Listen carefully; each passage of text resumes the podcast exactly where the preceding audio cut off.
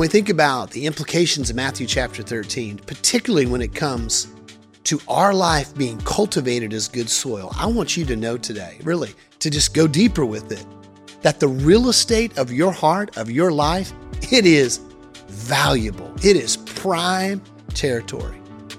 And in the story that Jesus gave us, he said that the weeds and thorns, they are competitors in that soil competitors that are robbers, weeds and thorns, robbing us of the purpose and potential of our lives, entered enjoying and expanding God's kingdom with our loving, awesome King, King Jesus.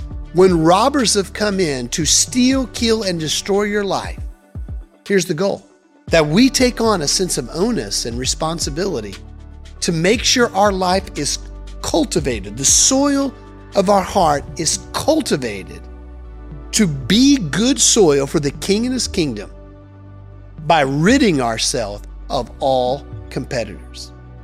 When Peter was trying to get this point across to help believers just like us to truly understand it, here's how Peter put it in 1 Peter chapter 2 verse 1. He said, "So rid yourself of all malice and all deceit, all hypocrisy, envy, and slander of every kind.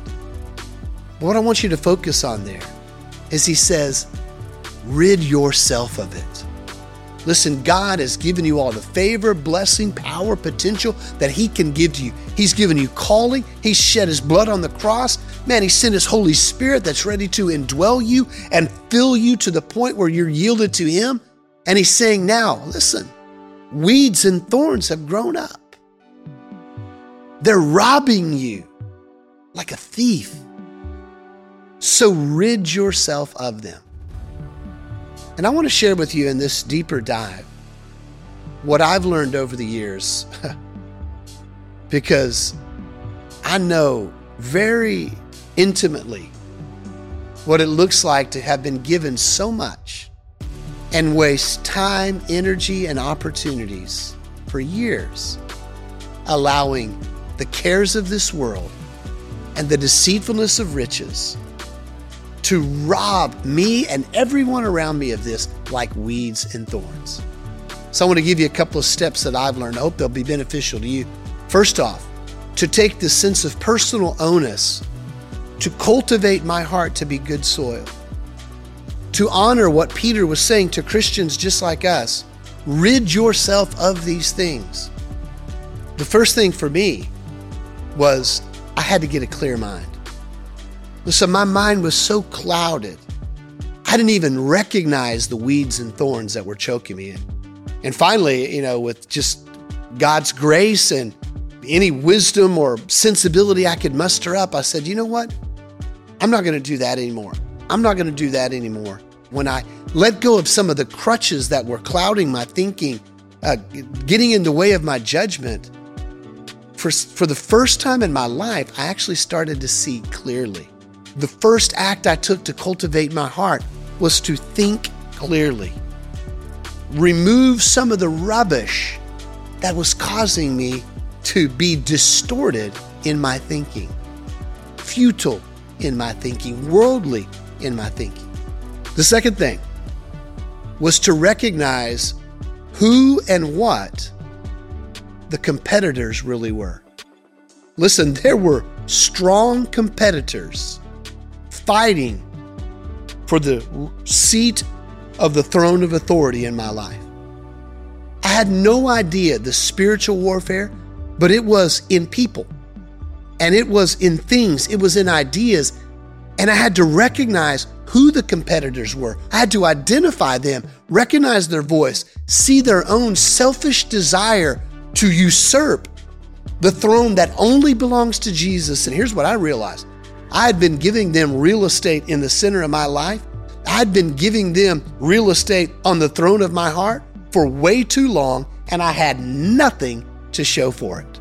With a clear mind, a true understanding, seeing the situation, identifying the robbers, the usurpers. The next step I took, I had to align my allegiances with King Jesus and his rule and reign over my life and never look back. I stood before my church and my family and everybody who knew me, and I said this phrase I am going to seek to turn my face to Jesus and honor him with my life instead of dishonor him.